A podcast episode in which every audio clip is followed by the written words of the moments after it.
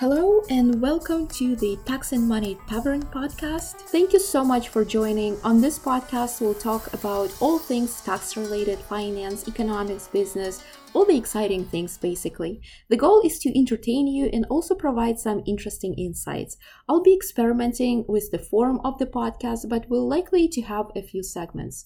On today's first episode, um, I'll include an interesting tax case, a new segment on clean vehicle tax credit, and answers to two frequently asked tax questions. This is a brand new podcast brought to you by Lilia CPA, a New York registered tax practice with a dedicated YouTube channel, which you should check out if you like this content and want some variety. Also, I have to put a disclaimer that the podcast is not your tax guide and not professional advice. This is just a way to have fun while learning something new and hopefully useful. All right, let's get into it. So, the basic income tax premise in the US is actually quite simple in that all income is taxable unless specifically excluded.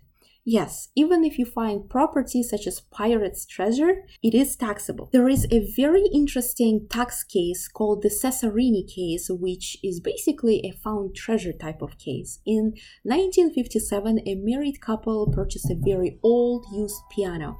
It was standing in their house for a few years. Someone probably played it once or twice, or maybe they were prominent pianists. I actually don't know. Uh, but I do think that no one actually touched it for years and years because a long time after they had purchased it, they decided to clean it. And upon cleaning it, they found almost $4,500 inside the piano. Frankly, it was very old currency, so the couple exchanged it and reported the amount as income on their income tax return in 1964. As a result, they ended up paying $836 on the found treasure. In 1965, though, the couple decided to amend the tax return, claiming that the treasure was found and not earned and therefore should not be taxable. However, the Commissioner of the Internal Revenue refused to issue the refund, and the Cesarinis filed a lawsuit in court. The couple alleged three things. First, that the income shouldn't be taxable because it was found, it wasn't earned in any way. Second, that the piano was purchased in 1957, so even if income was supposed to be taxable, it should have been taxed in 1957 when the piano was bought. And third, if this found treasure is taxable, it should be taxed at capital gains tax rate because it came in the piano that they bought and didn't dispose of. Well, as you may have guessed already, the court rejected all three claims of the couple and recognized the found treasure as income taxable at ordinary marginal tax rates. Since then, we all know that all income in the United States is taxable unless specifically excluded by the Internal Revenue Code, and found treasure is not one of the exclusions from income. There are definitely some items that are being excluded from income, and uh, some of the things that come into mind are uh, unrealized income. For example, if you purchase stocks or some kind of property and it appreciates in value, you're not going to pay tax on the appreciated value until you dispose of the property.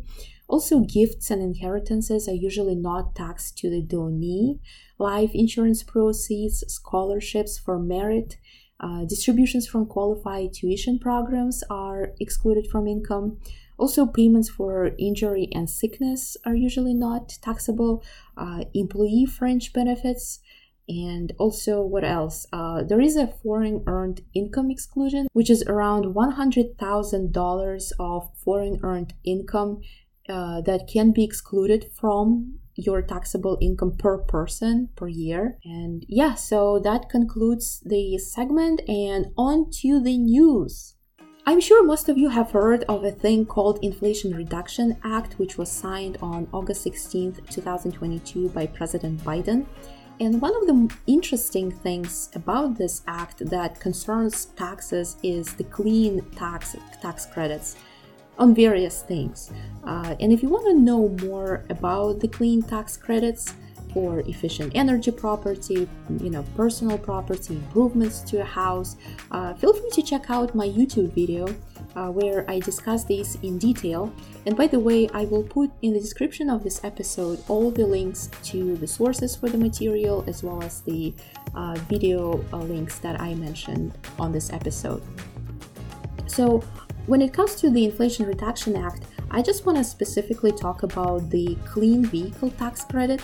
So, the new clean vehicle tax credit goes up to $7,500 and for cars that were previously owned, the credit is either $4,000 or 30% of the purchase price, whichever is less. But the interesting thing about the credit is that uh, there is a transferability option of the credit, which means that you can claim this credit at the time of purchasing the car. Instead of you purchasing the car and then wait to claim the credit until the following year when you file your income tax returns, you can actually go ahead and use this credit as an upfront down payment on the clean vehicle uh, without having to wait for so long until you file your taxes, which I found very interesting. Let me know what you think about this. Did you know about this transferability option of the credit? Have you used it? What do you think about it? Feel free to let me know. Okay, on to the final segment of the episode frequently asked questions. The first one is how to notify the IRS of address change. Uh, so there are different ways to do that. Uh, one of the most common ones is to file Form 8822 change of address. It's a very simple form and you can file it anytime you change the address.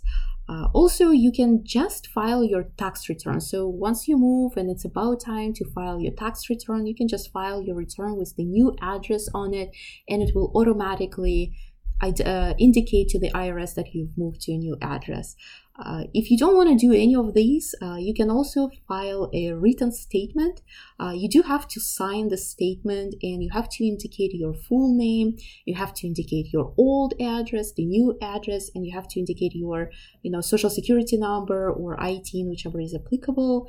And you do have to mail the signed statement to the IRS address. And I will put a link to the um, answer to this question in the description of this episode so that you can look it up. And also, if you don't want to do that, you can actually call the IRS and tell them exactly the same information your name, your old and new address, and your social security number or ITIN, uh, and notify the IRS in oral form but just on the phone. They will probably ask you additional questions just to verify your identity, so be ready for that.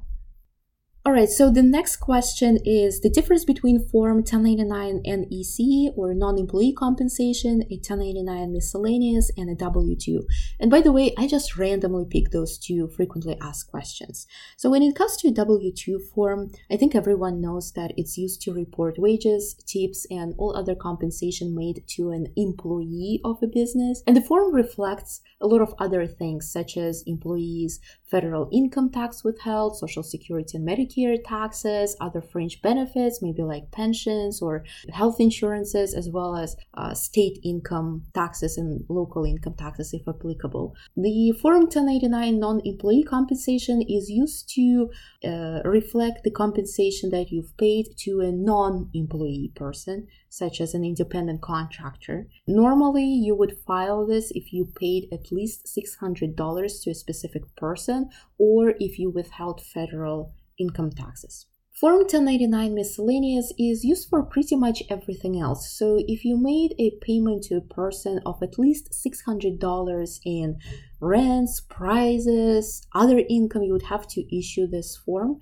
And also if you made at least $10 of payment in royalties or broker payments in lieu of dividends or tax exempt interest. So for that, the threshold is only $10. So this is it for the first episode. Thank you so much for joining me, and I hope that you found the information useful or entertaining, at least to some extent. And I really hope to connect with you on the second episode, which will be about private equity firms and the new SEC regulations that were placed on them. And I hope you find that one even more interesting. And uh, feel free to connect with me on LinkedIn, on my website or YouTube channel. All the links will be in the description of this episode as well as in the description of the podcast overall. And uh, yeah, I hope you have a great day in the meanwhile, and I hope to connect with you next time.